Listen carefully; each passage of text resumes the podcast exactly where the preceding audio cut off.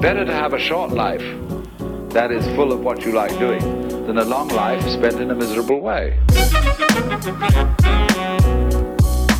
Welcome to Footwork. All right. So today we are joined by some very special guests. Uh, it's funny in my notes, I, I have you guys written down as the Stockade Boys, but it sounds way too much like a like a country western band. So we'll we'll, we'll meet them. Uh, we'll meet them individually. We have Dennis Crowley, who is the co-founder of Dodgeball, co-founder and executive chairman of Foursquare, and the founder and chairman of Stockade. And then we also have Dan Hoffe, who is the technical director of Stockade and the assistant coach at SUNY Ulster men's soccer. If something hasn't changed that I'm unaware of. Okay. And uh, also a fourth grade teacher, which if it hasn't changed. All right, Yeah. cool. So Um, amazing, guys. So, so great to have you. Welcome to Footwork. Thanks for having us on the show. Yeah, thank you so much. Looking forward to it. Of course. So, uh, you know, in our early episodes, when we had New York guests, we we kind of asked them this question.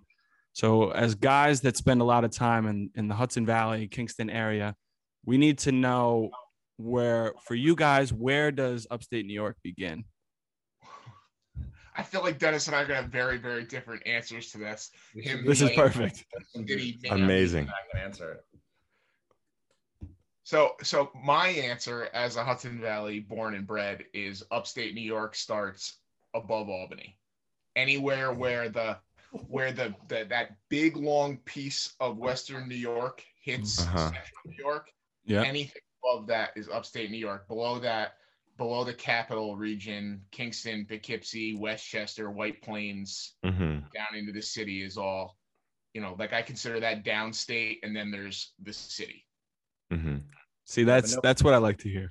Nobody ever says down downstate though. Like that's not a, a word that people No, use. it's not, Like, I- I, unfortunately. went to, I went to Syracuse, so I, Okay. I went to school upstate, right? So I I can I totally get the the above Albany thing, but as someone that lives in New York City uh, or spends half my time in, in the city, like anything like it's New York City, Westchester, anything north of Westchester is upstate. So I I have to I change.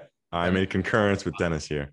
Yeah, I was under the impression that anybody from New York City thought that like anything north of them, even in the city, like one street north of them was upstate. Yeah, I've I've heard Yonkers before is upstate, so you know. there you go, the Bronx.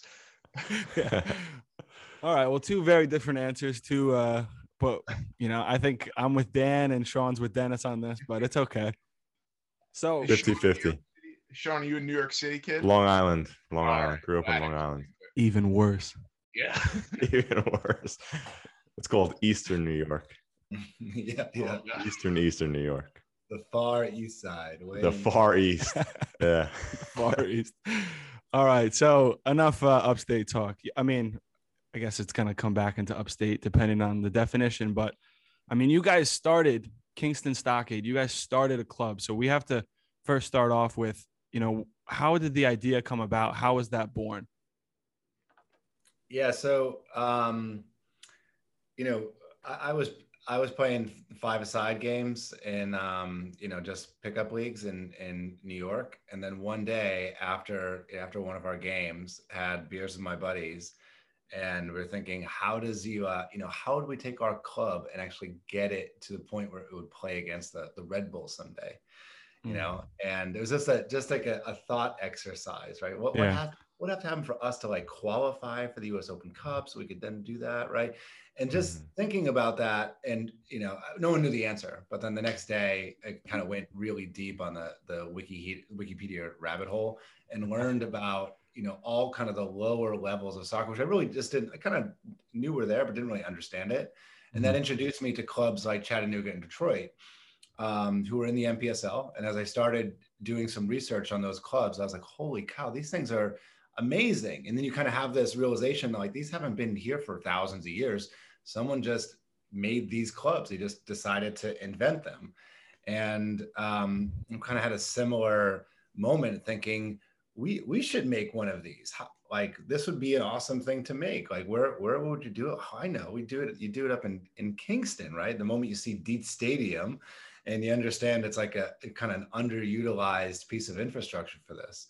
And so one of the very first things that I did, because like I knew people in the Hudson Valley, but I wasn't connected in any way to anything soccer related, is I went on Twitter and I found the American Outlaws su- supporters group in the Hudson Valley. And just, I was, I mean, I remember I was in San Francisco for work at the time. And I think I had one too many beers one night. And I just sent a DM on Twitter to AO Hudson Valley. And I was like, I don't know who uh-huh. runs the account, but hello, if we put, if we, what do you think about trying to do a, a, a soccer team in the Hudson Valley? Would people go? Would people care? Would people play? and I can't remember it was it was it was Dan or someone else replied back like an hour later, and that that was it. That was the very beginning of Seven it. o'clock in the Wow. morning. Yeah, I know, right? And then and then we you know we went out. We we uh we we kind of had this like awkward meet meet and greet uh taco dinner somewhere, and I don't remember where it was. And then from there we just kind of started talking about it, and th- it, you know it it. I want to say it came together fast, but it, like it started, things started getting real, real quick. Mhm. Mm. Wow. So it's it's it's amazing to hear that this all was just born from a sliding in the DMs. For real. Yeah, That's totally. amazing.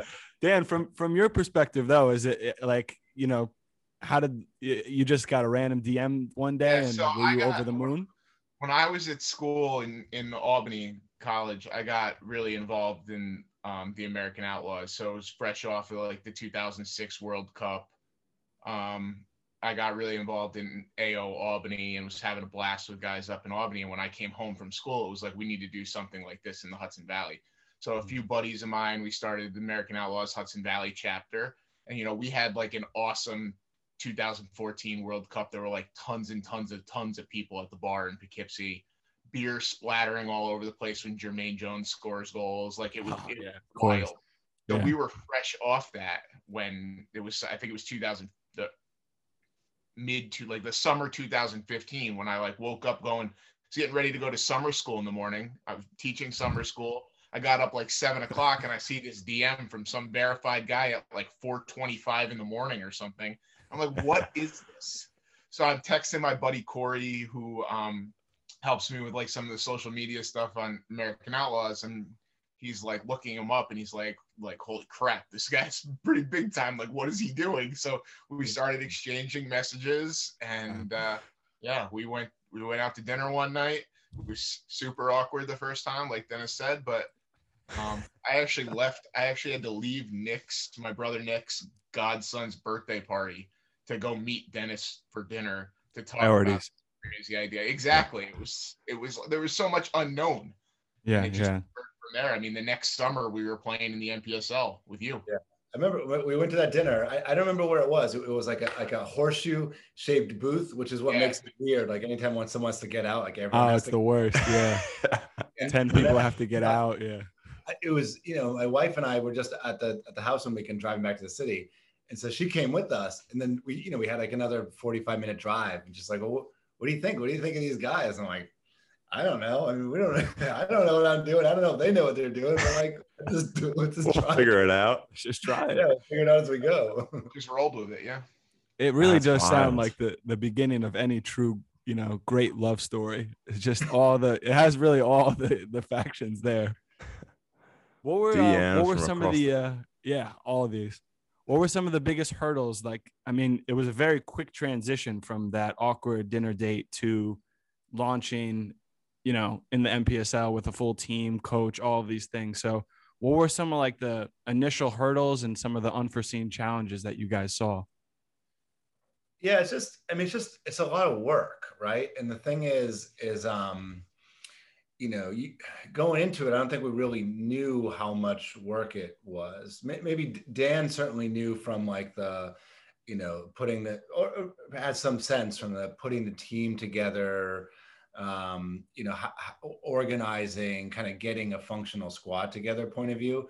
Um, I, you know, I, I had never done anything like this in terms of like, I got to rent a stadium. We got to get a, a logo and a brand and insurance and coaching staff and tryouts and season tickets and merchandise. And, you know, like, you know, I remember naively thinking, making a list being like, well, there's probably like six things we got to do. make some kits, get a stadium, and uh, make some tickets. Right, that, that's it.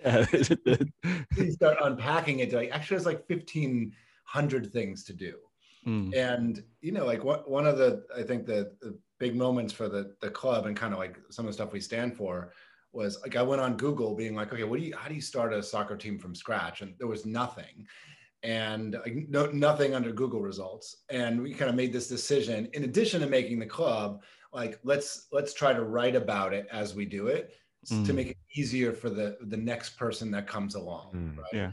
and that that has turned out to be to have been very influential you know i've talked to hundreds of clubs over the last five years that have seen those blog posts and said this gave me just enough confidence to think i can do it i have three more questions and i'm like all right let's just get on the phone for 15 minutes and i'm happy to help right and, and that's like a i think that's like a core part of the of the club too Yeah, we Wow. have we have stuff from anything about finances of the club to how to put together the team, how to run a youth clinic to you know NCAA compliance. You know, there's so much so much information that we've put into these blog posts, including like raw real numbers. Yeah. Yeah, I remember that. I remember that post of the the, the club's finances after the first year, and I would, it's a it's a great read for anyone. Yeah, and and we talked to people all over the world. I talked to a club. Um, you know, it, it was like uh, some twenty-something kid trying to start a, a club like an hour outside of Rome. You know, and I was like, I don't know anything about the landscape over there in terms of soccer fans and villages and stuff. But I, I can I can walk you through the numbers, and of course, it's, you know, U.S. dollars to the lira is a totally different thing. But it's like just look at the percentages. You're going to spend thirty percent on this, forty percent on this. So take your budget, and that's what it's going to be. Mhm. Vatican City FC. Is Now- that? Oh, no, no, no. Oh man, I wish I was gonna look I'm, up their I'm merch right, headed right there away. now.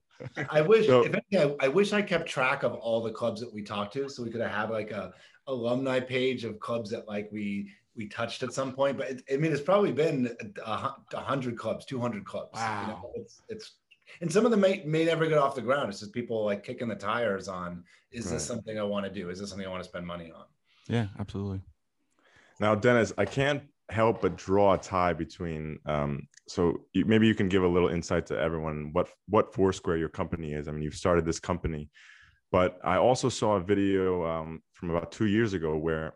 So you just mentioned that you know let's start a club and let's write about it. That way we can help people in the future start a club. Yeah. But you also did a very similar thing with Foursquare. Now I'm no computer science guy, but you basically this programming that you guys created you then allowed and gave it to other people to use for free up to a certain amount of people but allow their creativity to take over and it, i feel like it's, it's almost exactly the same thing as what you're doing here you Yeah. guys did it you made the club you wrote about it and it's kind of like a guideline for other people to then take off and do whatever they want with it Yeah, it, in a sense, right? So like Four- Foursquare is you know tw- 12 years old, right? I think it was it's 12 almost like this week is our 12th year anniversary. Oh wow. Um, and you know, like we started off just making like one consumer app, and uh, you know, people would check into places and games and city guides and stuff like that. And we got you know 50, 60 million people using it, which is which is a pretty pretty good chunk. Um, and then from there, you know, we launched other apps. We we have advertising services and analytics services, and um, you know, a big part of the business now is like building tools for other developers. So, you know, Twitter and Uber and Samsung and Apple, if they need to do stuff with location technology or location data, like a lot of times they, they come to us and we, you know, we do like a data partnership and they pay us for the services. Um, but, you know, one of the things that we also do is we make those tools available to small developers. So if people want to come along and just like, hey, I'm a student at NYU and I want to use this technology, like we have all this documentation, not dissimilar from, you know explaining on you know on stockade here's how you how you make it. And then we give away the stuff for free until until you turn into a big company and then we charge you for it. Um, Right. so it's not it's not totally dissimilar. You know my, my my own experience as you know founder of like uh, you know two tech companies and then you know i was ceo of foursquare for six seven years and then you know now i do a lot of like you know angel investing and advising and stuff like I try to make myself accessible um, for people that are going through the entrepreneurial journey, like stuck on fundraising or stuck on product development or stuck on like I've never managed people before. How, what do I do now that I have 200 people, right? So in the same way, I try to spend some of my time helping, you know, people build stuff in the soccer community. I spend another chunk of my time um, trying to help people build like startups and tech things and you know getting getting things off the ground right? It's, it's really just it's all the same stuff right? Right, you right. have an idea for something you want to make. It, it, whether it's like writing code or bringing people together at a soccer match you know you, you make a list of the you know you foolishly make a list of the five things you think you have to do. It actually turns out there's a thousand things you have to do and you just you know you get enough people together that you work through the list of a thousand a thousand things to do. It's, it's the same process for for anything really. Right. um, and it's just a matter of taking a big project and breaking into smaller chunks and then trying to do you know a, li- a little bit of work every day so that like you're slowly making progress And and and in founding Stockade and founding a company like Foursquare, um, did you did you foresee like that there would be many parallels, or did you think that it was just kind of like the Wild West? And were you able to bring a lot of the stuff that you had formed in a tech company into forming Stockade? Yeah, th- uh, people ask all the time about like the the overlap. Like, what is what does a stockade have to do with the technology company? And you know, to be honest, like they're they're two totally different things. But like, you know, at the at the root of it, it's just like you have an idea for something, it doesn't yet exist. You Mhm. want it to exist, and so you make it exist. You just make the stuff, right? Um, and it doesn't matter if you're like you're going to start a a bakery or a coffee shop, a soccer team, or some tech company, or like a fashion label or whatever. It's like you start from nothing and you just keep doing a little bit until you've got something, bring people in, and then you just keep building it all together. So, so that stuff is the same. You know, I think the thing that's that's kind of most, I, I think is most interesting because Foursquare now is a totally different company than it was when, when we when we started. Like when we started, it was a consumer app, and it was about you know having this thing that brought people together like foursquare the app was about like getting people together to have good times at bars and restaurants and physical spaces like how do you how do you use technology to bring people together and that's kind of what stockade is. Like stockade is just like yeah, there, there's guys running around the on the field scoring goals and we're playing in this league right? But it's like you're bringing the community together. You're bringing Yeah. a thousand people from the community that may not know each other right? Bringing them together to like cheer on the squad cheer on the community. And and that's that's really what it is. And so when i talk to other entrepreneurs outside of um uh you know people doing soccer stuff and get them to focus. Like listen it's not just about the 90 minutes on the field it's about the like how do you create an environment where where you know fans want to come because this is the most fun that they can have in a two hour span right on the weekend It they too. to- they want to bring their family they want to bring their kids right that's like Yeah. a it's a, it's just a different way of, of thinking about it but it's a, an important way of thinking about it Mm. And just to bring personal experience from being a player and returning as a fan in the stands, I mean, both experiences, like Stockade is, you know, I've been around the world, you know, and I've played in many different countries, and still like the experience I had at Stockade with the fans and the drums and the speakers and the chants was just like, you know, it, it, it's, it's what you're chasing around the world. And it was so cool that this was this was in the hudson valley and was just accessible to you know players who wanted to chase this. So i mean hats off to you guys for that. It's it's I, I wish I could say that was that was us, but like it's it's it like it was, but it's but it's not, right? All we did mm-hmm. was create like the platform. Like we'll rent the stadium, we'll get a good team that you want to watch there, and we'll make it a fun environment.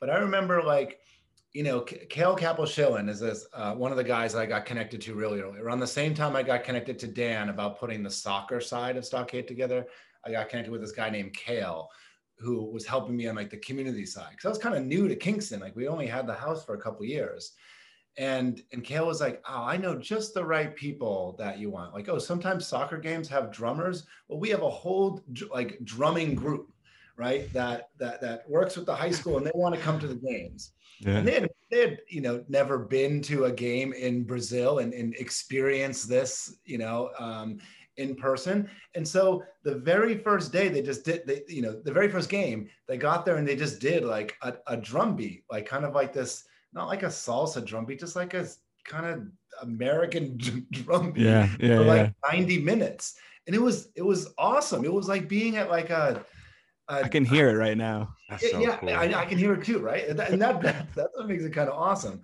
Um, and I remember they, they came up to me at the end and they're like, "Did we did we do it right?" Like, was I, was like I, I was like, "I've never seen, I've never experienced anything like that," and it was Yeah. awesome.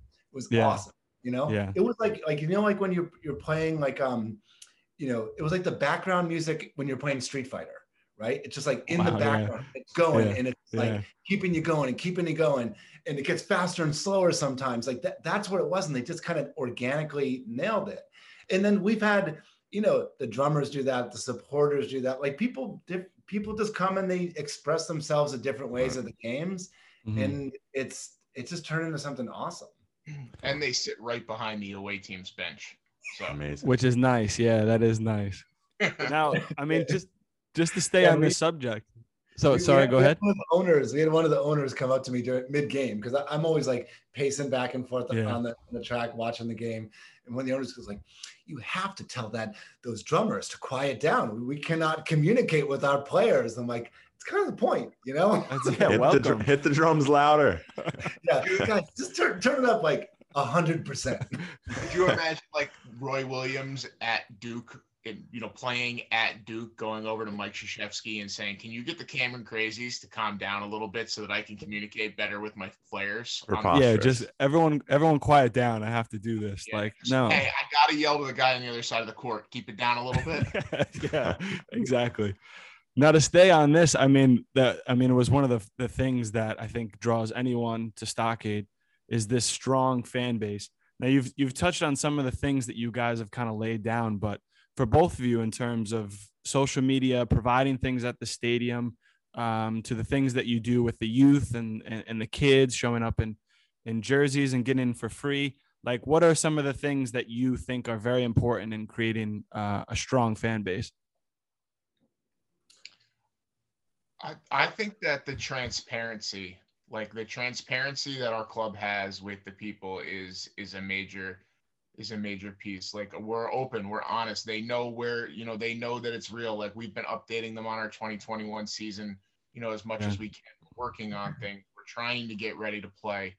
Um, but there's obstacles in the way, you know, like those open and honest conversations that we have with the with the community really keeps them intertwined into the soul of our team.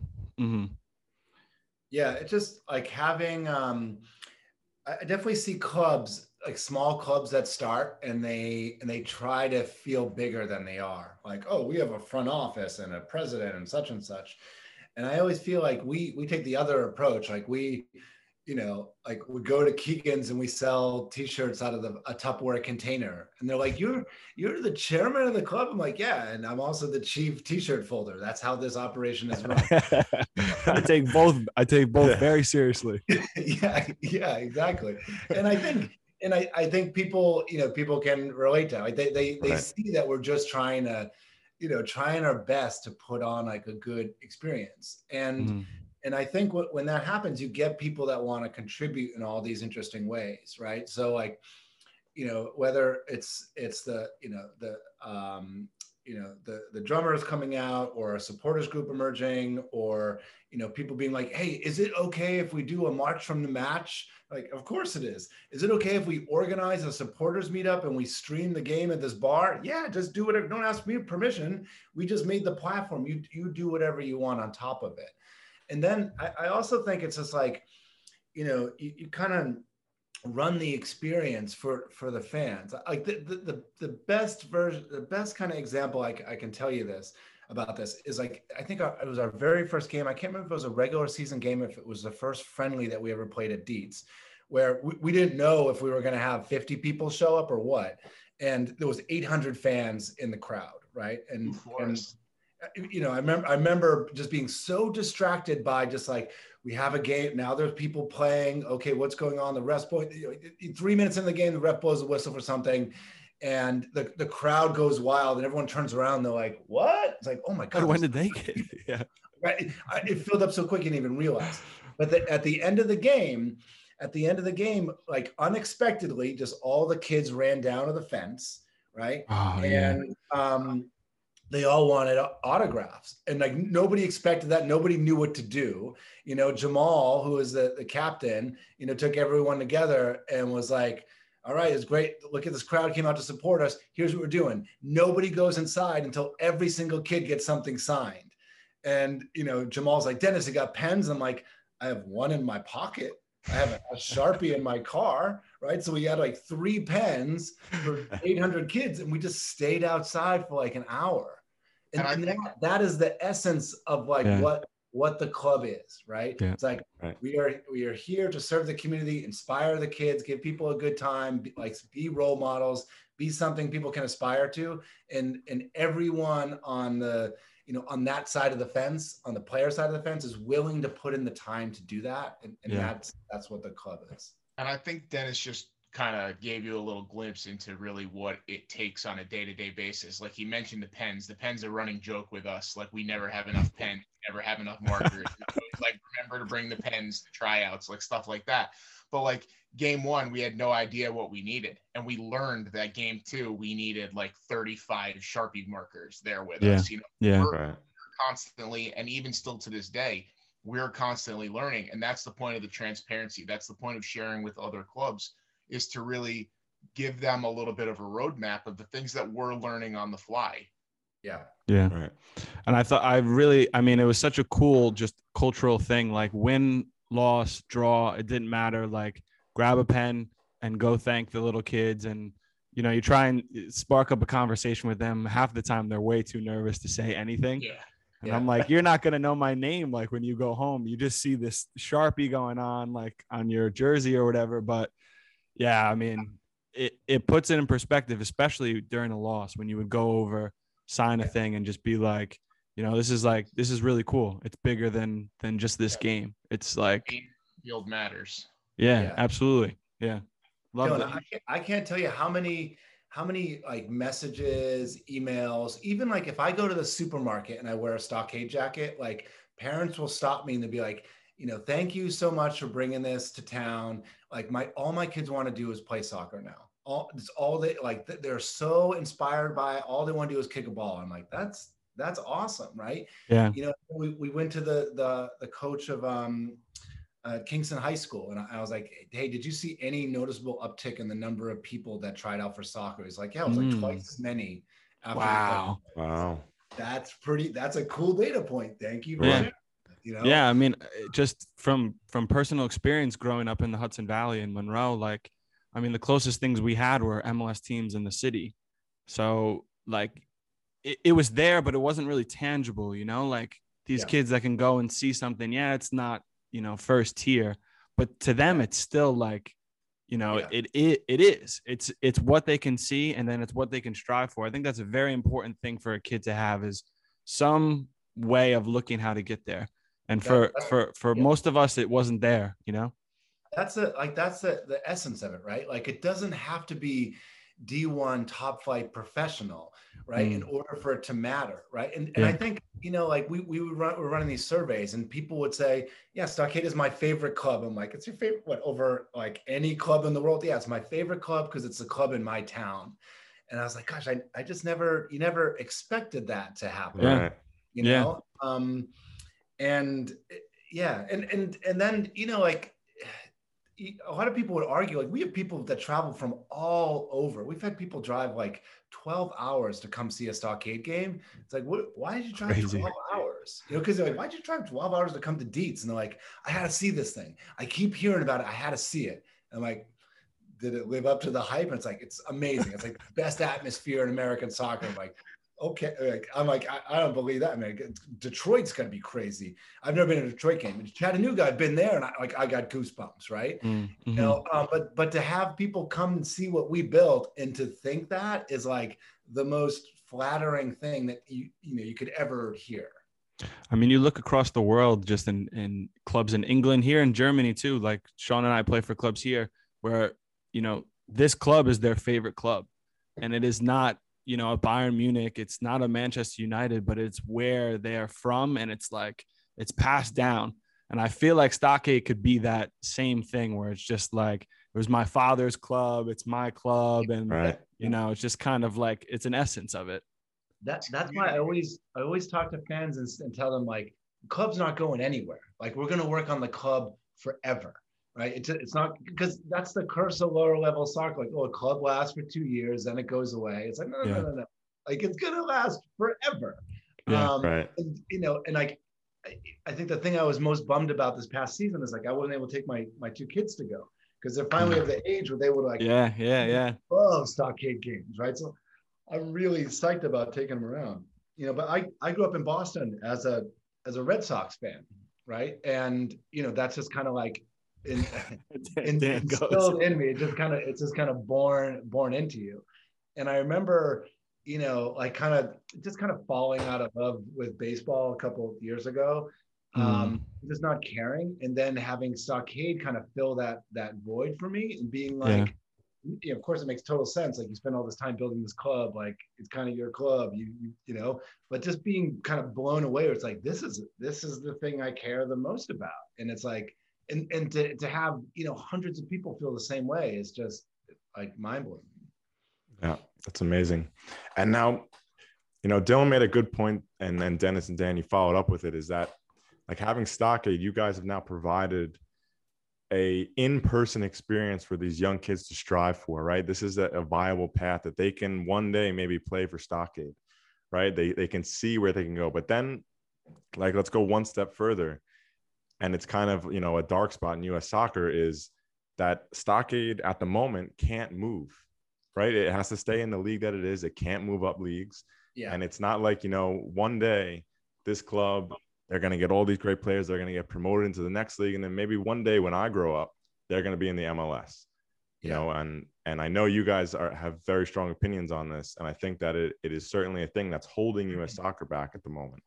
Um, so let's talk about this. I mean, you guys have definitely a lot to say about this. You guys have actually filed a lawsuit against US soccer, which I think is incredible and um, something that really needs to be spoken about in U.S. soccer to bring it forward and to keep players staying in country, because it's kind of almost in a way it's forcing players to leave the country and go elsewhere. Oh, I don't I don't think leaving the country at this moment is is a bad thing. You know, like Right. Dan and I were talking about this last week. Like we have this alumni page on on the Stockade website, and you know, Dylan, what, what I think our, our very first player ever to, to play abroad. Thank you. Hey. So proud. Bronze statue right now. We'll be ready ne- next season. Next season. Okay, Um, okay, okay. um, but no, there's like there's there's like a, a growing list of of like you know in the absence of stockade moving up a level because that doesn't exist in the U.S. soccer. I don't see a path for it to happen in the near term. In the absence of that, you know, individual players are going on and making careers for themselves abroad.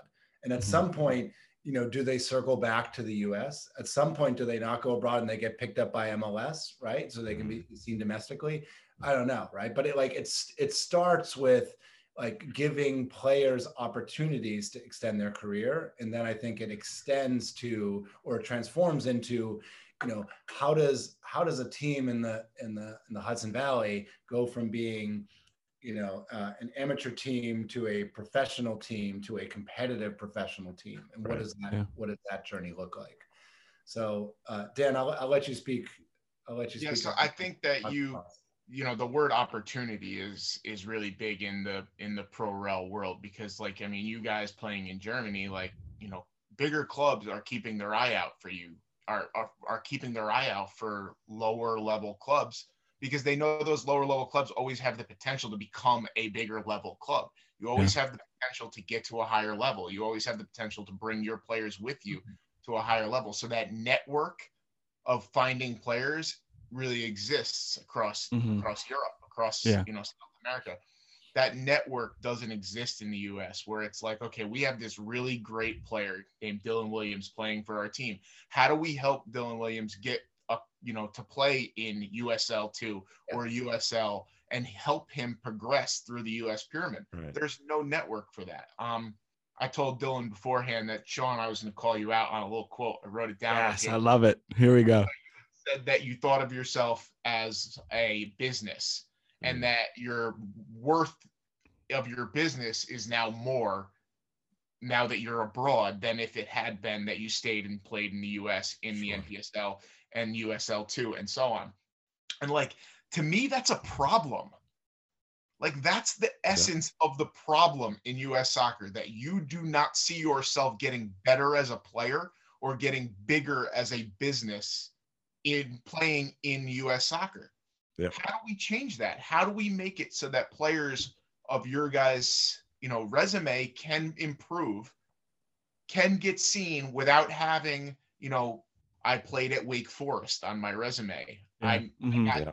selected in the bogus MLS super draft. Like how how do we make it so that there's a real pathway for players to be seen? And you know, you guys took an initiative on yourselves and you know worked with Soccer Visa, got yourselves contract. We've had a handful of guys go to Soccer Visa from Stockade.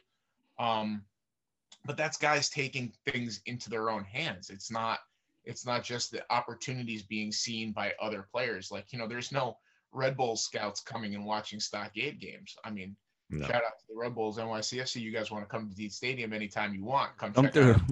Free. But you know, there's just there's no there's no connection right now between clubs in US soccer, and that hurts players who who should be given opportunities. Like we've had guys like Dennis said, our alumni, we have a guy playing in um, you know, the for the B team, a La Liga B team right now. Yeah, so yeah, have guys playing in Division One in Bolivia right now. Yeah. You know, we've had guys in Germany, Dylan in Australia. We've had guys in you know Scandinavia, all across the world, taking things upon themselves to go find a team to play for because nobody is giving them that chance in Yeah. US.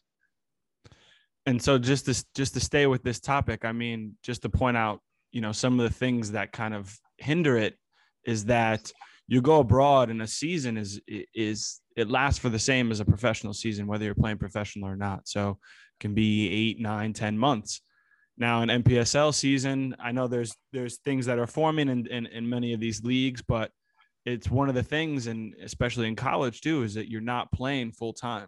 You're not playing you're not training every single day. So this is this is just one of the things that i think hinders players. But i mean how how do we form that? How do we become better as a soccer community where these lower tiers even if it's not a promotion relegation because like dennis said that seems very far away but you know what can we do now? Well, it's just like there's a huge gap between doing what Stockade is doing, which is playing, you know, three or four months out of the year, um, mostly mo- amateur players, a mix of college and and like you know former college players, um, you know, and, and everyone's doing it as like a, a side hustle, basically, right? There's a huge difference between that and then like you know going to like a, a, a NISA team, right? Which NISA would be, you know, Division three, you know, playing 10 months out of the year, traveling around the country, everyone on salary, right? And so the, the gap between, and then and then from from NISA, then you go to like USL two or something like that, where the budgets get more expensive, and then MLS, which is you know top tier in the US. Um, and there's just like there, there needs to be like stepping stones here and the, the NPSL talks about this a lot right? Okay well instead of playing just a four month season you can now play a six month season or you can also play an eight month season. So you can do you know spring and fall you can do spring and summer or summer and fall and you can put it together like lego blocks basically. But you know depending on your stadium availability your market size you know your your own schedule and you know budget you can play however much you want to play and the npsl will help you find opponents to play against you can continue to grow players um, and then once you get used to running like an amateur squad for call it you know six months or eight months out of the year it gets a little bit easier to be like oh well now i'll just do i'll do 10 months out of the year and i'll do and i'll migrate over to professional players but to do both of those jumps at once amateur to professional and three months to 10 months is, is and you know regional travel, the national travel. It's just three huge roadblocks Right. get Mm, over in mhm. terms of you know the size of your budget increase. And so we don't like the the U.S. soccer ecosystem doesn't have the right infrastructure to help clubs go from small to big, and it doesn't have the the proper financial incentives, right? Um, just imagine a world in which you could be promoted, right? If you got promoted, you'd go bankrupt because like you just don't have enough money to Yeah. It's completely different. Yeah, the stepping stones. Yeah. the the finance the financial infrastructure of a lot of the European systems, and you know there's there's revenue shares with broadcast revenue if you go up, so you are getting paid, and there's parachute payments if you go down. So there's Mhm. like a cushion there, and those are those are long standing kind of financial mechanisms built to insulate clubs from um, you know, like the the shock of going up or going down. But we, th- there's nothing like that here No. in the No. US. And and and some, you know, there, there's going to be a conversation about how does that stuff even even happen before you really start to you know see some of this. Anything to add on that, Dan? On just I mean, on nobody's really on the same page. Like that's one of the mm-hmm. biggest things is that U.S. soccer is not on the same page, you know, across the board nationally. Mm-hmm. Whereas in England and in Germany and in France, like the whole infrastructure, the whole system, the whole pyramid is set up on, you know, the same common ground. It's not like that here. We have like seven different federations basically. Like the NPSL is so much so separate from USL to you know so Yeah, separate. yeah. hmm Uh, is now its own complete different thing. There's UPSL, there's adult amateur, like there's Yeah. so many different pathways that Mhm. it's just everybody it's is all over the place, scattered, and nobody is together. Yeah. Right. It's okay for there to be different leagues, right? Around the country, there's different leagues, but the the leagues, you know, the leagues just they just need to accept the fact that they are a container for teams. Teams come in, teams go out. Yeah. Right. The problem that's how it exists most everywhere in the world. The problem in the US is that the leagues want to compete with each other. You know, like, well, I don't want to be D3, I want to be D2. Well, I don't want to be Yeah, D4, yeah. I want to be D4 Right. and D3. Yeah. You know, Right. I always think that the USL is is thinking like someday we're going to be D1, we're going to take over the MLS. Right. You've got this really crazy dysfunctional competitive system where everyone wants to be the top league as opposed to the USSF just being like, listen, guys, everyone is stuck where they are. Now start working together and move teams up and down the Yeah. system. Yeah. Right. And so in the absence of strong leadership from the USSF, you get the Mm. league wanting to compete with each other. Right. Yeah. I mean, you. s- that uh, You yeah, see a it all over. disservice to the teams, to the clubs, and a disser- and that is a disservice to the players. Yeah. Yeah. Really, and we could really have a pyramid that's you know seven, eight tiers deep if you start Yeah. to set. Because I mean, right now USL two, NPSL, P, um, and um, UPSL are all in the same tier. If we were to go, you know, tier one, tier two, tier three, tier five, tier six, tier seven, it creates more of a pathway for you know the potential for Stockade as a tier four team to look at UPSL as a tier five or a tier six teams. Yeah. mhm. Right. You know, those players could come in and they could play for for us in tier four, and then somebody in NISA at tier three could potentially look at Stockade. It creates more of those connections, more of those Sure. opportunities when you have a real laid out layered system. Right. Yeah. And Do it's almost see- like Go that, ahead, just to continue with that, like when you had the NASL and the USL, who both are, you know, quote unquote second tier. NASL thought they were first tier, but it's what happens is you water down every league.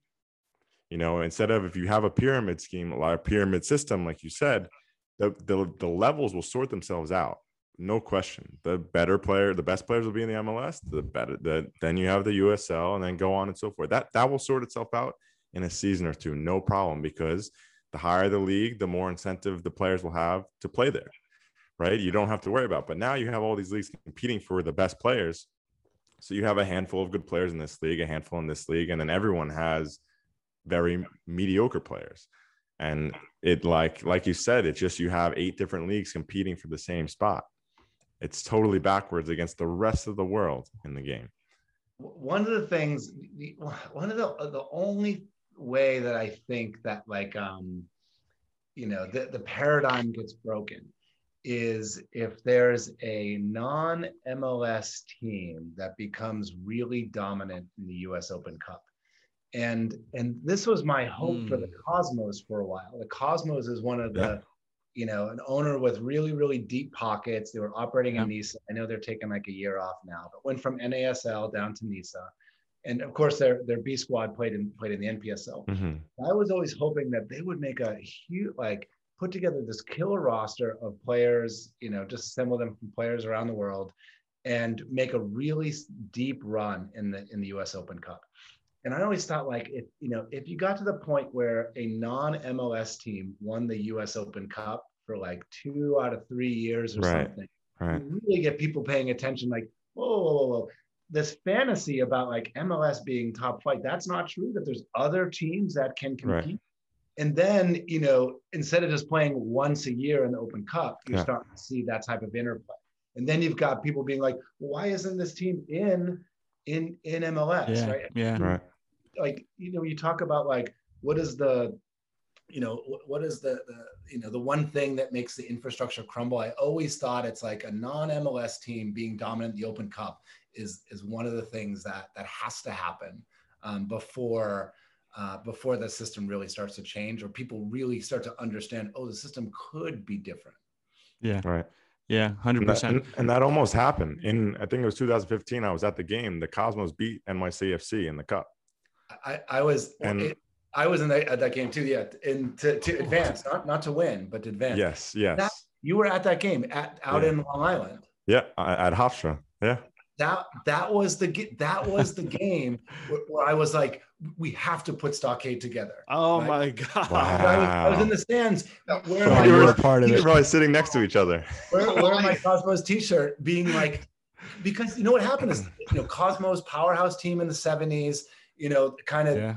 fell aside. A private equity group, like investors, came together and said, "We're going to buy the brand. We're going to resurrect it, and we're going to make this team come back." And I, I remember being in the stadium, being like, "Oh, so this this team was dead for like 12 years. Someone just brought it back to life, and there's 10,000 people here as they beat Wow. NYCFC." And, like, and you have Yeah. Raul playing for you. yeah, yeah, yeah. Right. And I was there with my buddies, and I was like, Crazy. this is what we're doing. How do we Yeah. how do we do this? It was Right. uh, not to go back to the original story, but it was like we we you know we were at that bar in Brooklyn, Angry Wades, you know, after our own pickup game, having the conversation about the U.S. Open Cup. We went to this game like three weeks later, and then you know three weeks after that, I had stumbled into Dietz Stadium, being like, "Holy cow, this is it! This this is the place!" You know, and it was those three things like week after week after week, All right.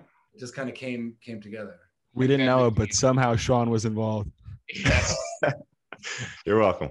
Oh, what a No, what a crazy game! It What a crazy tense. game, though. They, I think Yeah. the Cosmos scored at like the 89th minute Yeah, to tie was it to send it into don't think it's overtime. The end. We were sitting at Yeah. the far at the far end. Um, it yeah, it's what a That was crazy. world, yeah, we, we were. I was world. sitting like right next to the drumming section behind the goal. that's cool. Good story. All right. Crazy though. But yeah, it, that was uh for for example though that they were they were a better team. Like they were the better team on the day for sure. But Yeah. it did go to penalties, but like they they were just better. They had better players. Um, I know Leo Fernandes was there at the time. He was a Long Island native. They had Raul, obviously, uh, incredible player. But NYCFC, I th- believe, had David Villa at the time. So it's like they have big players too. But the Cosmos had a very good roster. They had a, a lot of good players. But they, I mean, that was an incredible environment that the Cosmos supporters put Yeah. on. That, that's going to be a tough environment to come and play in. And, and you know, you guys know this. And, and Dylan from being at Stockade, like th- there are teams that maybe should have beaten us at Dietz that did not beat us because the, the energy was just on our side. And it sounds Oh. corny to say, but when you're there, you feel it. And I can only Yeah, imagine yeah. to be on the field Yeah. feeling the energy from Sure. the from the fans and you know and only imagine what it's like 10x that literally Mhm, 10x mhm. you're talking about 10,000 fans at the Cosmos Stadium. Yeah. The NYCFC went on to play the Red Bulls um, like a week after that. I'll see in a little bit. Um, and and they lost. That's how they got knocked out of the Open Cup. But like we, you know, it's funny, Sean. You and I both remember it as like they won the whole thing, right? Yeah. Because that game was so it was so emotional. Yeah. Yeah. just to just to bring it to a personal level with Stockade, I mean, I, this was two, 2020 was my no 2019 was my last spell, right? So it was a game against the Italians. Correct me if I'm wrong, Dan. Where we go two men down, right in the second half. I already And- had chills. Oh yeah, it was incredible I, just, experience. I get the same thing. I know. Oh, I know I'm already. But Wow. this What, was you know this is just story? I'm missing John. out. You, no, have I you don't. ever heard this? Go, Oh. Dan. Oh, Take it. Take is- it. Take it away from here. All right, so so there was a little scrum on the field. Wait, Um, wait, one of set, the set the stage. Set the stage. It's the last right, game of the season. so- this game for. It's the last home game. It's the last home game of the year. We are on this crazy like 10 match unbeaten streak in 2019. You know, we're like third place in the table, but we have the Cosmos and the Brooklyn Italians right ahead of us. These two Mhm. prestigious clubs, um, you know, in and around the city. And you know, we have never picked up a point before 2019 against the Cosmos or Brooklyn. Now we had already Tough drawn, games. we had already drew Brooklyn at Aviator earlier in this year, which actually I believe started the, the big long run um, with a with a late goal. We scored like an 88th minute header um, to equalize at Aviator. But so now we're back at Dietz. There's like 1,400 people at Dietz. Um, there was a, I believe there was a rain delay. It- oh, that was the same game. Oh yeah, there was a there was Yeah, a big rain delay. Like a 40 minute rain delay, lightning delay. Yeah. People got sent back to their cars, and 1,400, 1,200 people still came back to the stadium 40 minutes later for the game. Crazy. So, um, you know, we're down one nothing early, and a couple of our guys, I believe we, I believe we leveled. Yes, we took, we, we leveled. I believe Zobri scored. We score. Um, we went level one one. Scotty. there was a little scrum. Um, one of our players, you know, elbowed a guy in a little bit of a scrum, got a red card. Another one of our players was addressing it with the referee. The referee stepped off the field, which apparently is a referee tactic to away from players. I've never seen it before, but um, and he stepped off the field after the referee gave him a second yellow. So we went down two men like within a flash. No. So we go down, we we go down two one. We're fighting and crawling. It's like the 92nd minute at this point. One of our center backs gets forward, blocks a clearance. The ball bounces around. This 18 year old kid, Brady Van Epps, bangs it into the back of the net. 18 years old. Yeah. 80 in the 94th minute. He's at Brown now. Before that, he was a senior in high school. Equalizer, 1,400 people at Dietz Stadium going absolutely mad. Our guys on the bench are running onto the field. It looked like we just won the World Cup on a last second goal. Literally, Wow. Fonzie, Afonso Pinheiro, shout out to Fonzie, ex DC United super draft pick, was literally out in the middle of the field off the bench celebrating. It was absolutely madness. I'm gonna have to send you the clip later. Yeah, please do. and it was a draw just to keep us just to keep us in it. Yeah. And, Yeah, Right. and that was we needed we needed at least a point so that when we had two more games against Boston and um and the Cosmos later on in the year, that if we had you know gotten points from both of those games, we could have snuck into that two spot for playoffs. So we that Wow. was that was un, unbelievable. I'm getting chills. Yeah, I just remember I remember like seeing that second red and I just remember running over to Jamal and being like, "All right, Jamal, what's the plan? Like Yeah. where are we going? We, we- I mean, we, we have we have nine guys, so like let's think about this. We going to want to stack and we want to like, you know, hit them on the counter for one opportunity, but we got to keep this a one goal game and like we did. Shout out to I mean, 18 years old and you can come in and score against, you know 1400 fans that's just another reason about stockade and how it's like connecting that way yeah, I mean, That's what shout out for. everybody on the field. there he is That's the pitch I was looking everybody, for. Wow. every, everybody on the field. Like I mean, you guys know, like going down a man. Period. Oh, it's yeah. hard enough yeah Mhm. hard enough to be going down Two. two men. You know, we had we had guys playing in the middle of the field. Dylan, you know, Paul Bacage was on the field, plays at Fordham. Frankie Lucevic, who plays at Gonzaga. yeah was on good the players field. good We had kids. We had kids on the field, like young freshmen, sophomores, high school kids on the field going and like making a name for themselves in that moment. It was wild. And we have i mean one of the coolest things, you know, I think that Kale is like there's this there's Wow, look at that that crowd. is amazing um, one of the things that uh, Dennis talked about Kale before, one of the biggest things that Kale's responsible, in my opinion, for is our stream. Our stream is like high high quality Oh, now. it's oh, it's was- crisp. It was me with an iPad in 2016, and now it's like high res cameras in 2019 season. We Drone have flying around. It's it's amazing.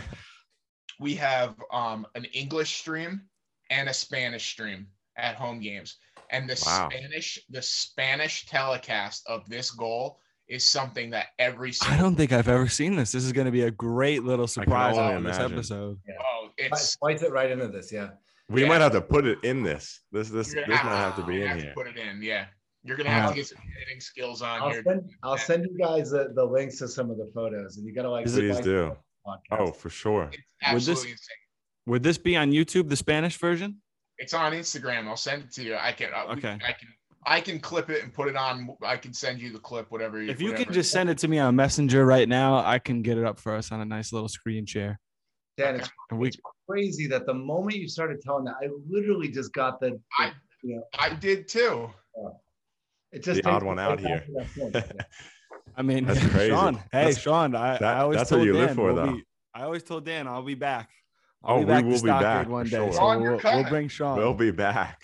You know, I had to. I had to like. We. I know we're going to talk about recruiting and scouting a little bit more. Dill, it's on your. It should be on your phone now.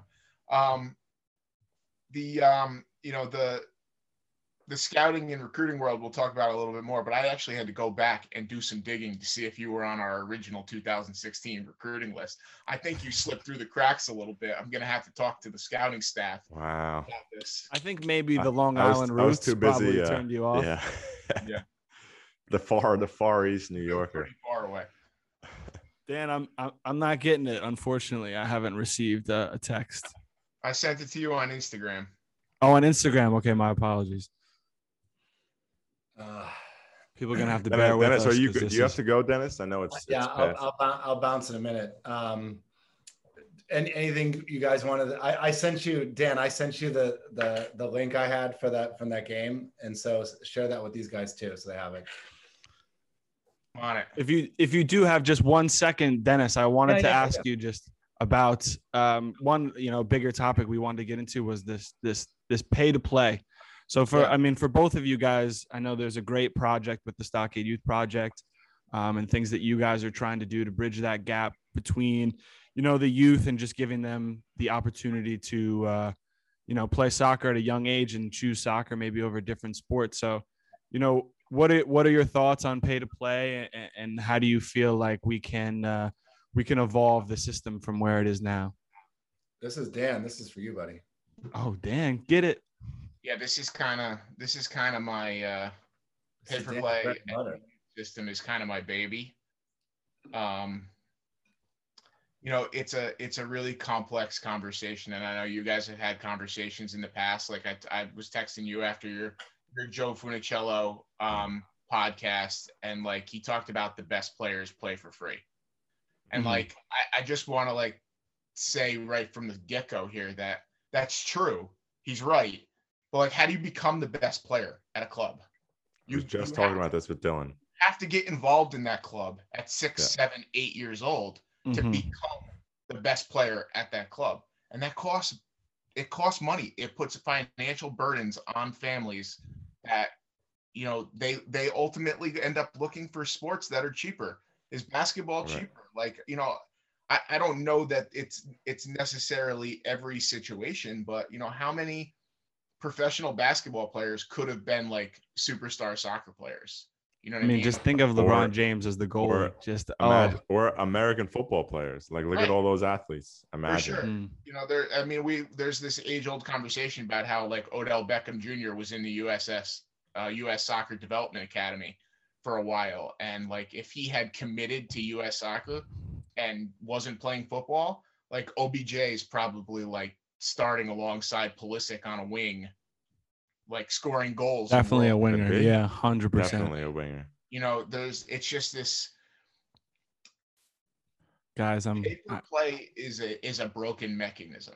Mm-hmm. And it's basically a concept that makes money for clubs like so i i wrote down the definition i got a little post-it note here it says pay for play is a phrase used for in a variety of situations in which money is exchanged for services or the privilege to engage in certain activities Like Right. that word privilege stands out really, really explicitly to me. Mm-hmm. Like it's a privilege. And you know, Joe's right when he says that the best players play for free ultimately, but we have to get to that point. And it's not cheap, even at a very young age, um, when other sports can be a lot more inexpensive. And Yeah. the, the whole pay for play system is a game. It really is because families get in the mindset that, oh, I'm playing for my local club. I'm playing for, you know, Poughkeepsie Town Soccer. I'm playing for Kingston KASL. And if I want my kid to get to the point where they can play college soccer or they can, you know, play to the highest level, I have to bring them to play at, you know, Quick Strike or, you know, any of these big pay for play clubs around the area that charge what $2,500, $3,000 To start, yeah, until Right. they know if you're good or not, really, in a Yeah, way. so the ultimate question becomes like, how do we reduce the cost? And that's Mm. you know, one of the biggest pieces of, um, you know, the UF use the Stockade Youth Program. It's like, how Yeah. do we reduce that cost? But the question I, I always want to ask is like, three thousand dollars per kid. Do you really think that's how much it costs to run one soccer team? Three thousand dollars per kid per year. Like at eighteen kids, that's fifty-four grand a year. Yeah. Right. It's crazy. Like I mean, I read I read your article, so it's it's a little bit cheating, but yeah, we'll Yes. share the link to that article because it's very good. It's Yeah. very well written, and it, it exactly is that how much it really costs for you know a twelve year old to play So soccer? in- yeah, so in that soccer, in that article, I try to break down a little bit more about what like the real costs are. We talk about league fees and ref fees and field space, uniform costs, training costs, you know, like coaching stipend, things like Mhm. that. It does add up, but you know, fifty-four thousand dollars per year, you could run an NPSL club, Right. not a Yeah. U8. Yeah. Mhm. Now let's let's come let's come back to this, Dan, because I do want to talk more on it. But I know Dennis, um, his time is valuable, and we want we have to play this before uh before he goes. So you guys seeing the uh the Yeah. screen share right Yeah. here? Yeah, yeah, I Let's can try see and blow this up as much as we can. Ay, mira nada más, Ávila, Ávila, Ávila. ¡Gol!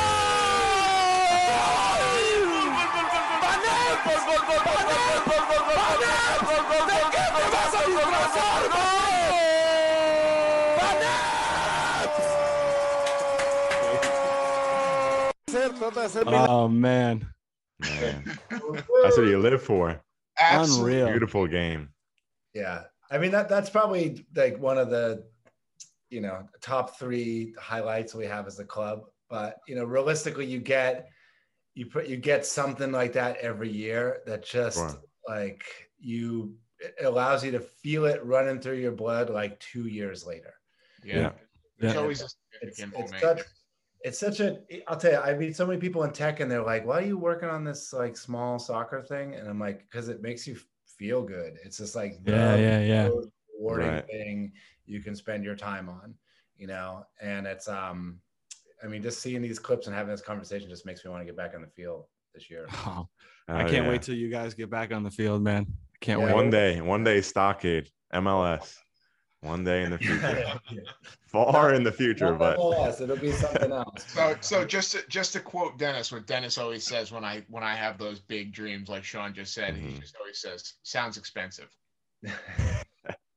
It, it, it, they all time. oh, at, at, at that point, Footwork will be a big sponsor of the club. There you go. Yeah, don't worry. Yes, We're gonna be a patch on the jersey at that point. Oh yeah, across the chest. right across the chest. Once, once we start getting paid for all these amazing stockade players playing, you know, transferring around the world, Yeah, there you go. Yeah, there, there's a big how are we cost involved with this that too. bronze There- statue we're doing? Yeah. I thought saw- that was already. saw- I thought that was already in tra- in uh, in process. I thought you were using aluminum paid foil. it's in the blueprint for the the Dietz revitalization there, right If at the it's- front gate. If it's made out of one of the local IPAs, then I'm signing off on it definitely. nice little Keegan beer right there. In your Oh, hand. yeah. We need Keegan Beer as a as a sponsor of Footwork too. Amazing stuff. Let, let, let, us get a, let's get them on the on stockade first, and then we'll send the extra. Yeah. Fair yeah, enough, fair fair, enough. enough. Um, Well, Dennis, uh, I mean, if you uh, we we're so thankful that you um, gave us the time to to speak to us. It was amazing. yeah, su- super super fun. I mean, I'll tell everyone, you know, like, hey, if you if you're interested in the club, Um, we're at Stockade FC on Instagram, on Twitter, stockadefc.com if you want to follow the story on the on the website. Uh, and then I'm always pretty easy to get in touch with online. I'm just at Dens D E N S on all these different platforms, and always happy to answer questions for for for anyone about any of this stuff. So just come and find me. And then I'm gonna sneak out and go take the kids to the playground. And uh, Dan, I think you guys are gonna stay on it and talk some more paper paper play stuff. But um, Yes, sir. it's been awesome. Thanks so much for having me on. It's, it's Thank great. you, Dennis. Thank you. It was our pleasure. He's a he's a busy man. He takes he's got a lot of a lot of big responsibilities. That's got to feel good though, from your standpoint, Dan. Is that he slid in your DMs? You know, that's got to be like good for the. Yeah, I mean, He You know, came we'll- searching for you. I'd be We'll get- walking around like. the love the love to the you know to AO Hudson Valley. It wasn't specifically me, but um But you're a co-founder of of the out- of the Hudson Valley Outlaws branch, yeah? yeah. You must you must have been running around that summer school classroom that day. Like, all right, kids, little we're extra, gonna learn today. little extra recess on this day while I do some research. No, We're gonna um, do some math on how yeah, we so start I- a club. Yeah, so I I kind of had to like because I was at school, I had to throw a little uh, a little bit more reliance on my my buddy Corey and uh, Jeff Payne, our other co-founder, um, to to do a little bit more work. I messaged him back immediately when I woke up that morning, like, yeah, because his question was, would a soccer club work in the Hudson Valley, specifically in Kingston? And I was like, yeah, A soccer club, like he didn't specify it would be like you know a No, certain not- level or anything. not specifically from the start. I think he was trying to gauge us out, but you know, we had conversation after conversation, and then ultimately, I became one of like the the first board of advi- you know advisory board people, um, with uh, Mike Milberger, who was working at MLS at the time, who's still working with us, and um, Greg Lalas, who's Alexi Lalas's brother, who um, Wow. probably is not. That's probably not the most flattering thing for Greg. I'm sorry, Greg. Greg Lalas, Depends on who you ask, I guess. Greg Lalas, who's who's an amazing MLS executive who just happens to be related to Alexi. Uh, that, that's, Better, better put. and then myself, Dennis, and then Randy Kim, who was our original GM, who you know works for DAZN and in the sports Yeah, world. yeah, So we had a, yeah. lot of, a lot of big people, a lot of lot of you know real soccer mindsets, sports mindsets, business mindsets, and then I think that I was Valley tie. Dan, I, I, I wanted to ask you about this because I mean, after our Joe episode, we talked about um, obviously the promotion relegation, and we had some some responses on some of the social medias that just saying this promotion relegation only hurts the lower clubs in terms where there's only a few clubs that can win the league. As I mean, if you look in like an EPL, there's there's really six, seven clubs. I mean, Leicester and it, it is changing a little bit here and there, but there are this group of clubs that can win and then the rest don't. So a lot of people point to this as why the MLS is more quote unquote competitive, especially if you ask Alexi Lalas. And I, I asked Joe about this as well. And I, I wanted to get your take on on like what competitive means to you in, in comparison of these two different types of leagues. So I think think what you know what you're talking specifically about is competitive on the field. Um, and you know, I think of the clubs also like a business too. Um, Mhm. and you know, when you're talking about Manchester United versus you know who Aston Villa, somebody like that, some of the smaller teams, um, Brighton, you know, you're talking about the revenue share is pretty equal in the EPL. So these clubs are making Yeah. similar amounts of money. Now, have additional investors like the Glazer family, Manchester United, you know, spends tons and tons of money to bring in guys like Bruno, whereas smaller clubs don't take those risks. They, you know, try to keep their club financially stable um, Mhm. because they don't have these billionaire owners. So when I think of competitive, I'm thinking in terms of finances. You know, they they're making choices on where to spend their money. So Yeah. that's that's my take on it. Like MLS is it's like it's like one big, big bank account. MLS they they put all their money in a pot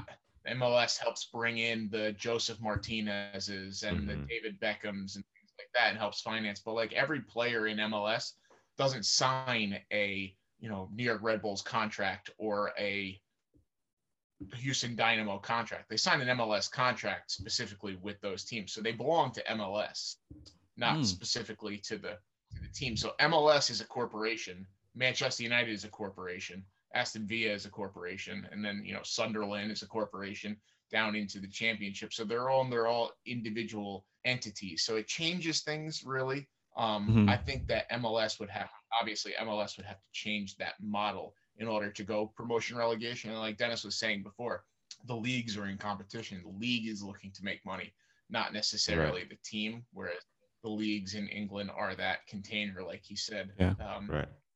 we don't have that that structure here to even enable it because the leagues are are they're a corporation. MLS is a Mhm. corporation.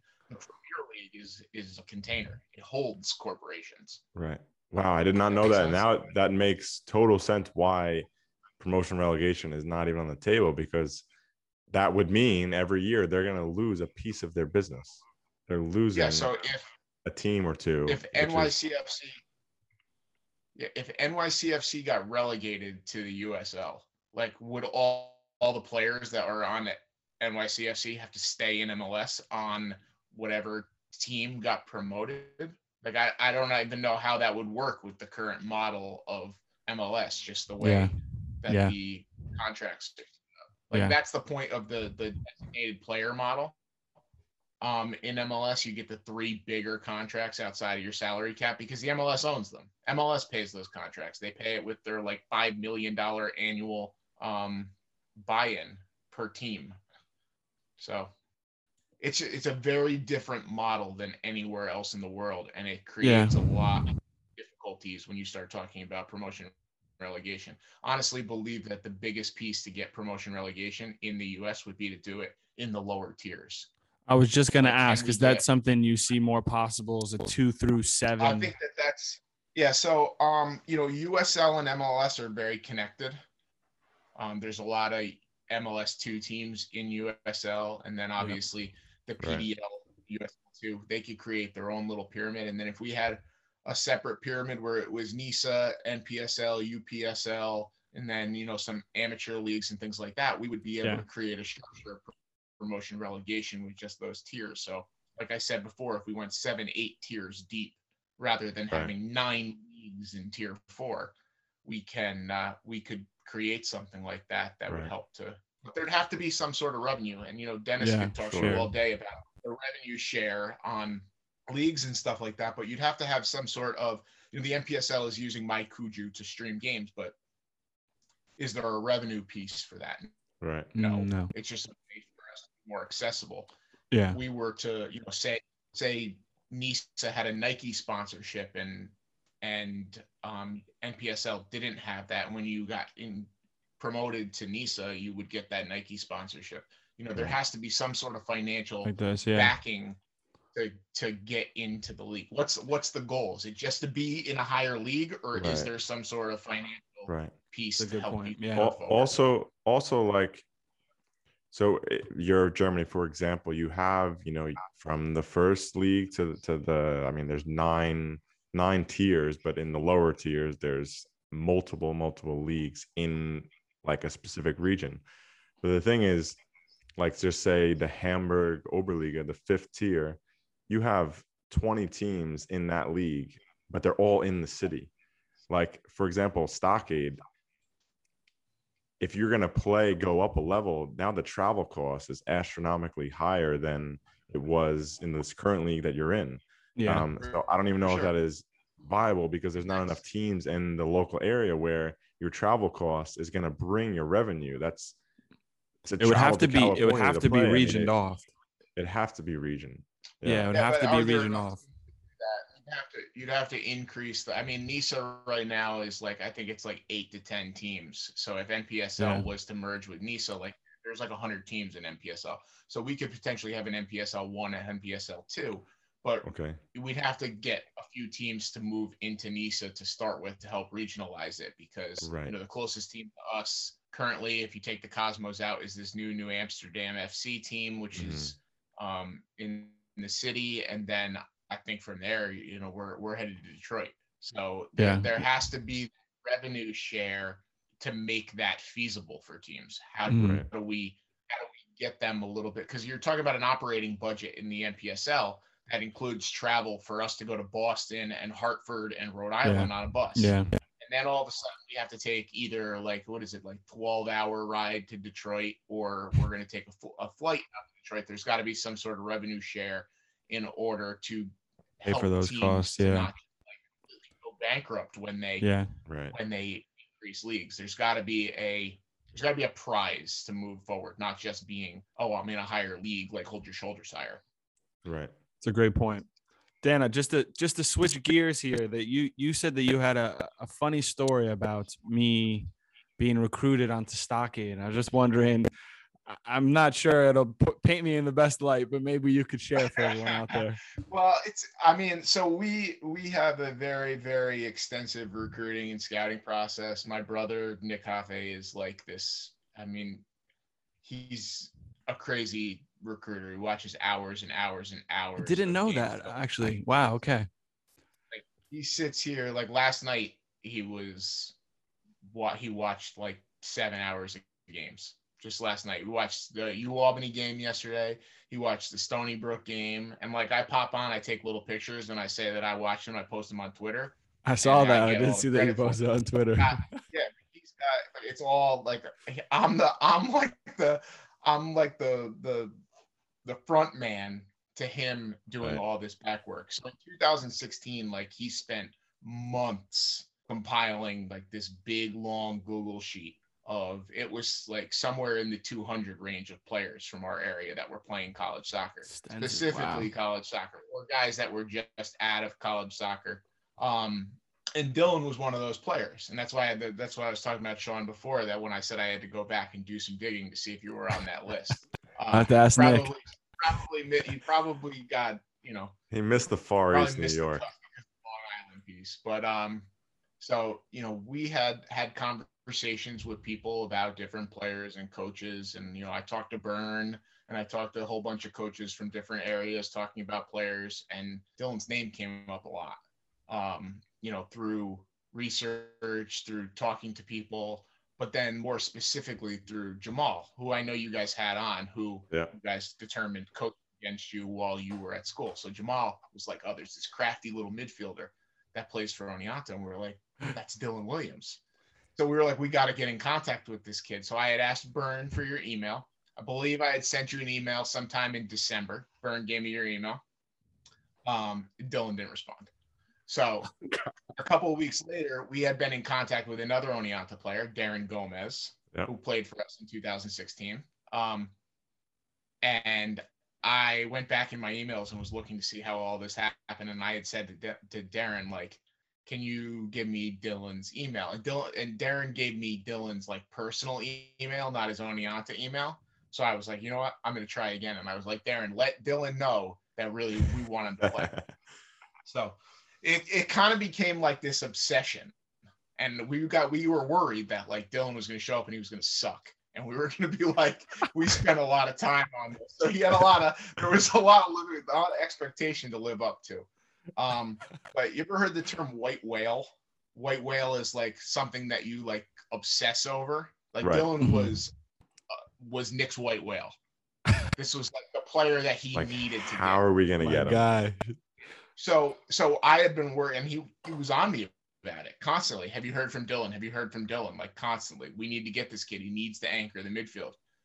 So we have our first ever tryout on a Saturday. I don't know what the exact date was, but it was sometime in March 2016. Yeah. Dylan, Dylan, no, no show, no show. We planned things out. We're getting things ready. So um, George Visvari was our first ever stockade coach, local legend. Um, you know, played professionally, Hungarian, old school, tells you how he sees it, never lies to you kind of guy. Um, to the point where he actually, I asked Nick if I could tell this story too, but he actually in the first tryout cut a kid right in front of his brother to the coaches. He was like, the brother was standing on the sideline. The kid he wanted to cut was on the field. and he would turn to the coaches and he was like, him out, like right next. The brother was standing right next so he never, he just does, he just, he never cared. It was just like, I'm gonna do this how, how I want to do it, and it's, you know, how I feel, old school, no BS, all honest, all the time. So Thursday night before our first tryout, Dylan emails me back. I have it written right here. I'm sorry for the delay. I needed to work out a couple of things so that I could attend this Saturday. I hope the invite is still in place as I would very much like to attend. Thank you for your time and reaching out. Very professional, very nice. Very proper. I Just late. I text, I, call, I either text or George, and I'm like, Dylan's coming. He's like, no, he's not. He's too late. I have tryouts set up. He's like, this kid's not coming. So I was like, he was like, tell him he can't come. And I was like, okay, I'm not going to argue with George, but I didn't tell him Dylan couldn't come. Dylan showed up anyway. I told Dylan to come. so um, we knew we had to get him. We knew we had to get him on. So good thing happens. Some kid didn't show up. No idea who he is, but he didn't show up. Shout out to that tryouts. guy, So there was one man. Shout spot out to that there's guy. one Is spot right. open on a team. So I was like, listen, George, Dylan's coming and a spot opened on this team. So we're going to put him on this team. He goes, fine. He plays left back. So Dylan hops onto the field playing left back. Like within three minutes of him playing, George looks over at us and he's like, he's on the team. Like it took three minutes from from Thursday night, him not wanting anything to do with this kid to three minutes on the field. He's like, he's on the team. And now Dylan's jersey is right there. That white Trailways jersey up on There the top is actually Dylan's jersey. It's Really? in there because one Wow. one day it's you know one day it's going to be in the stockade offices once we have you know Wow. like legit offices that's That's sick. jersey he's got a freaking Bayer Leverkusen jersey hanging behind him like you know things things We're gonna have- I'm- swing.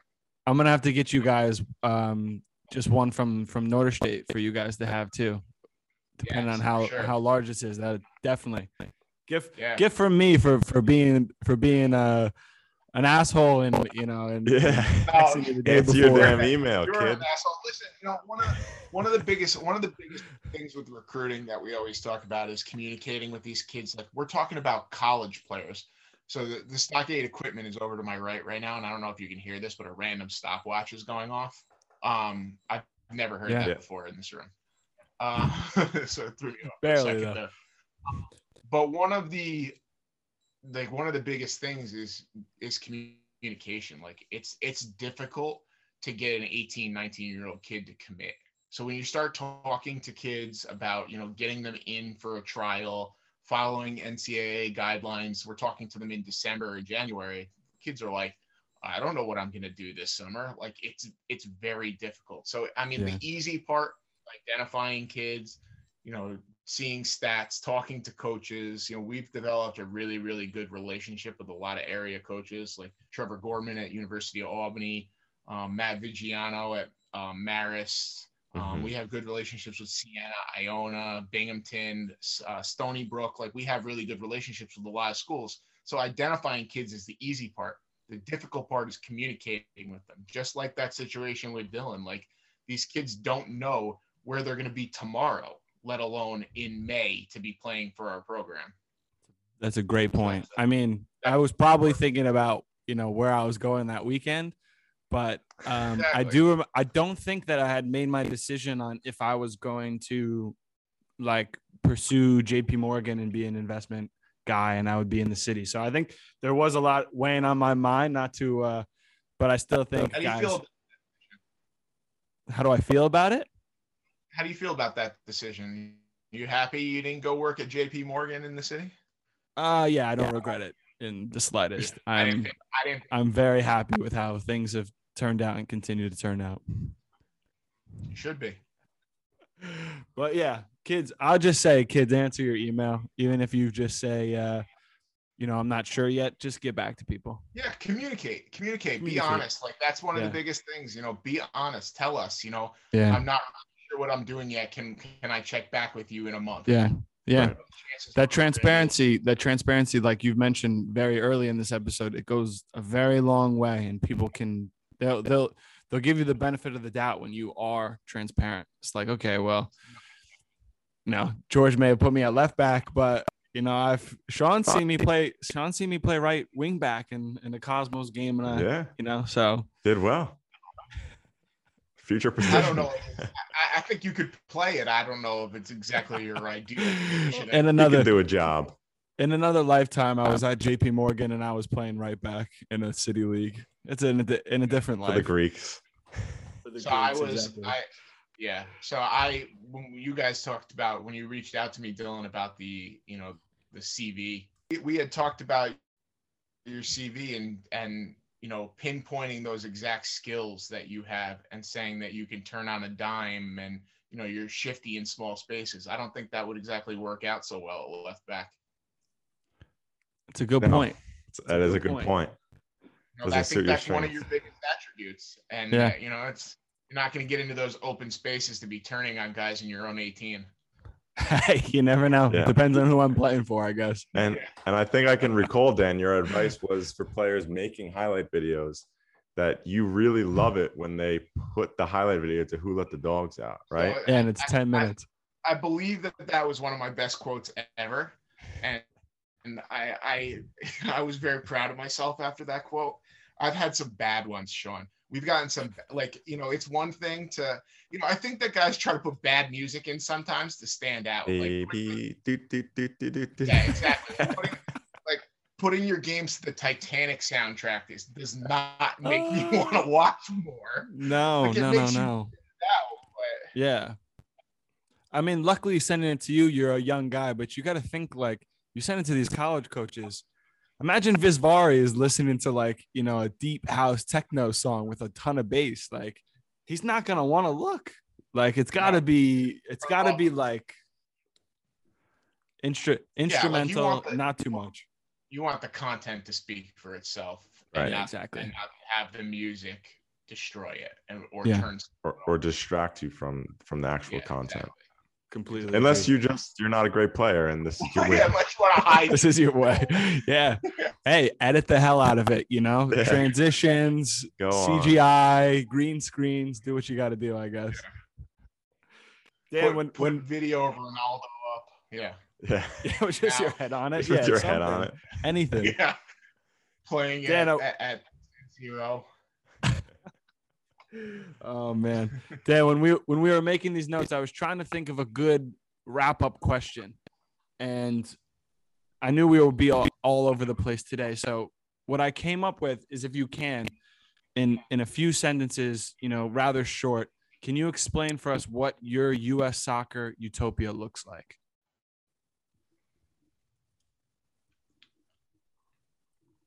I guess the biggest thing would be that it would be accessible to everybody. You know, it would be small community soccer building to bigger clubs like Stockade, building to even bigger clubs like the Red Bulls in New York City, where the game is accessible to every single kid across Mm. the United States. You know, like Mhm. I don't think as much about the bigger picture, like the bigger clubs, the leagues, and things like that.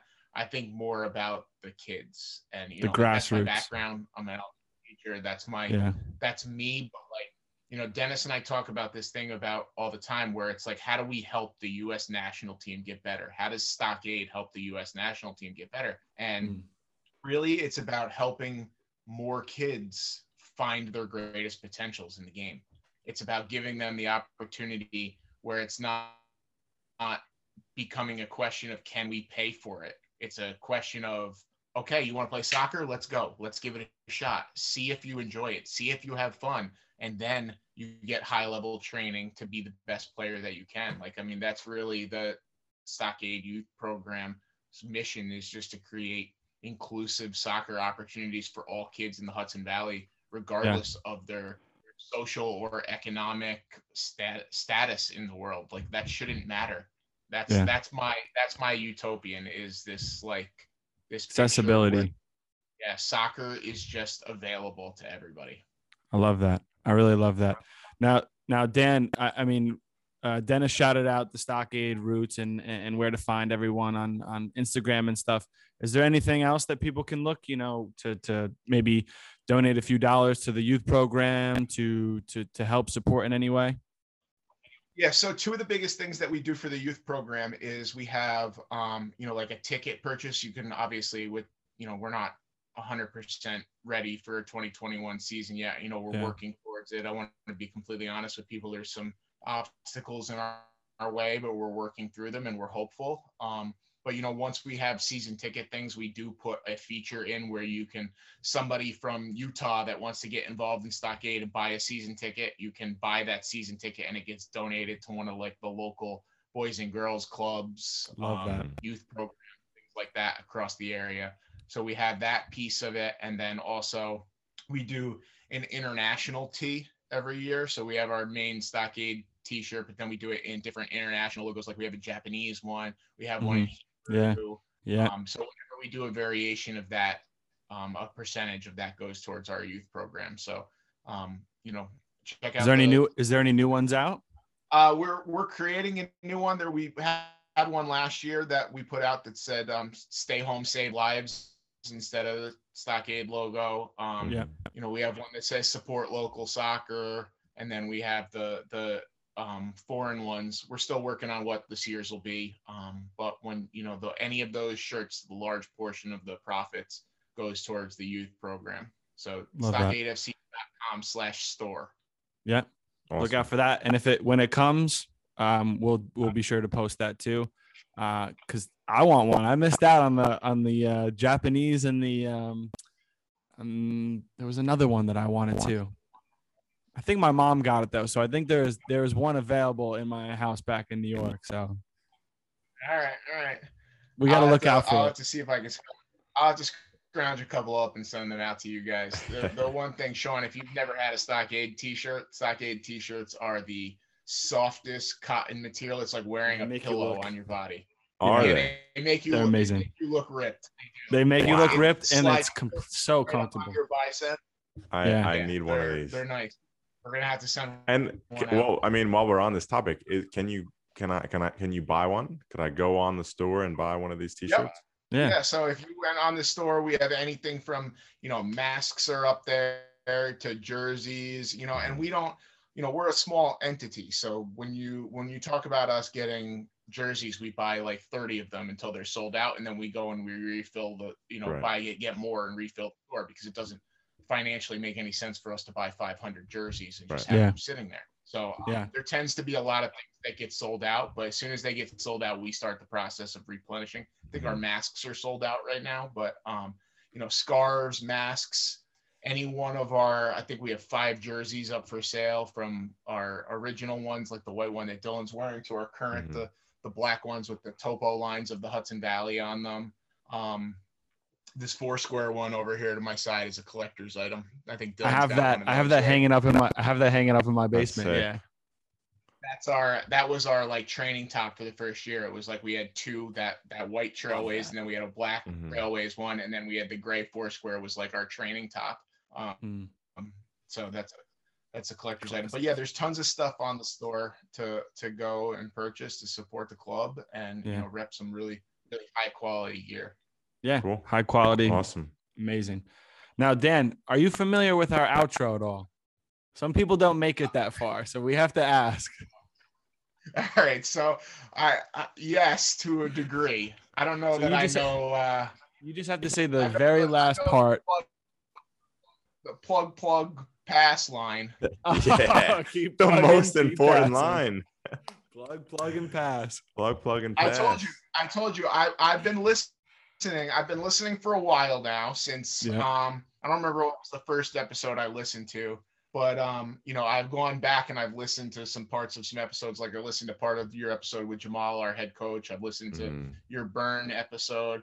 But you know Mm. I I love you both. But you know Wags is my favorite. Dude, He he's a fan favorite, get and he's gonna be. we get this a lot. to hear this. we get this a lot, and we're not going to tell him. So we got to make sure that he makes it this Yeah, far. we'll make sure that we edit this part out. Yeah. we, I mean, this is why we keep doing these uh, Premier But League, is- all these types This of is why we keep episodes. him around. I, I know. I know. Wag, I, Wags is a I- man of the people. yes, I agree. He's I hilarious. love And if you're into sports betting, he's a decent guy to know. Yeah, yeah, yeah, yeah. Yeah. I'm, I'm, I'm a little. I was a little upset listening to the Prem one that nobody picked my United to win the title this year, but that's all right. We're Did City's you? I mean, I'm a United fan, uh, just like you, but no, I would have picked us probably in fourth. okay. So- Well, I, I put second, so you can't get mad. I probably Hopefully. would have went fourth. I probably would have went City, Liverpool, Spurs, United. did we put getting Liverpool? I did put Liverpool second. Uh, I wish. I will. I will forever. I will forever put Arsenal in the relegation zone. Just like my 19. so that 19, Arsenal, anybody Ars- Arsenal. 18. Okay. Interesting. 18. Yeah, They just and they Jamal just is a big Arsenal. fan. Yeah, I know. It's funny how like there's, uh, you know, United Arsenal was more like the 2000s. Uh, you Yeah, know, so that's like- Wenger and Ferguson. So I guess right around the time when we're watching That's like stuff. my time period. Yeah, like Rooney, Yeah. Van Persie, like Mhm. um Thierry Henry. Like that's my time period. which right is why there, I where- feel like a lot of people like and from our generation don't hate Liverpool as much, is because they, Yeah. they just weren't good when we were supporting United until like Yeah. recently. Right. Liverpool Liverpool wasn't a threat 10 years ago. So it No, they was, weren't. It So was it's you just- know the up and coming the up and coming city and it was Arsenal, Chelsea, United. Yeah. I Yep. hate Yeah. Chelsea. I hate Ah, Arsenal. I hate Chelsea. Well, you guys love go take love some guys. Love some guys on Chelsea. Hate Chelsea. pained me. It pained me to see Christian Pulisic in a Chelsea uniform. Damn, maybe not for long. Oh, Hopefully, he's, he's not going to United. Fingers Get out of here. He's going to I don't United. care if he goes as long Go as to not Bayern. Chelsea. Yeah. Well, you guys, you, I'm gonna I'm leave. This is just. I I didn't actually watch. Yeah, I don't know. Are you are you a Chelsea fan, Sean? I am. All right, my bad. I didn't I didn't realize that while I was, I on the was, attack. I was gonna keep it. I was gonna keep it going. Oh, this is a nonstop. thing. Onslaught. Uh, uh, United gets carried by Bruno. They'd be Yeah, in this a relegation without him. This is I mean, true. that's not, not wrong. We have some up and coming players. I mean, Pogba's hurt. You know, Pogba's a a big influence. I don't think I Wags don't is gonna love foresee to hear this. being- I don't foresee Pogba being on the team for the rest of this year or at the end of this year. But Yeah, um, me either, you know, when unfortunately. you talk about selling a guy at 100 million euros and bringing in somebody, you got the potential to bring in somebody like Haaland. You know, I don't if that's possible. I don't know, but you know, you have money to Oh, to fill yeah. a void. Absolutely, absolutely. Especially if, if he's if he's you know if his mind's checked out. So we'll He's see. a On great player, but he's expendable. I would actually agree At with this that. point. At I would agree point, with that. Especially if we can bring in some. I mean, we need a number nine. We need another holding mid. I think we need a center back. So And Martial can take a hike too. I'll tell you what we don't need is a left back, baby, because Luke Shaw is here to stay. Thick boy. My man is I looking convinced- thick and he's looking good. Alex Telles was gonna be our starter, but Me too, but it, I mean, Shaw it's a a noticeable drop off. Yeah. For sure. All right. All right. So, do you know the last line, Dan? It's make your own path. Okay. Make your own path. Okay. All right. Okay. Here we so go. So until next time, Keep learning. you mess it up. I messed it oh up. Oh my god, again. this guy messes it up. It's just like the 50th episode. okay, run it back. Okay. Okay. Hey, run it back. do you know your lines? No. know Dan- Dan I was sorted. concerned about mine. Okay. Now we're there. Now we're there. I'm getting mixed up because last time I was Uh, third. This time I'm second. I don't know. I don't know what's going You on anymore. I'm good. I got it. All right, take two. Until next time, Keep moving forward. keep learning. And make your own path. There it is. Love it. Appreciate it. Love Dan. it. Footwork is sponsored by ourselves, also Kong Fitness and Merchant Designs, baby.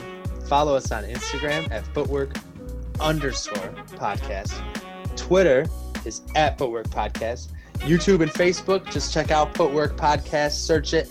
Email us if you need anything, any questions at footworkpodcast at gmail.com. And remember, plug, plug, pass. Tell your parents, Amazon delivery guy, mailman, I don't know who, just tell them. Like, subscribe, review, all of it helps. Danke.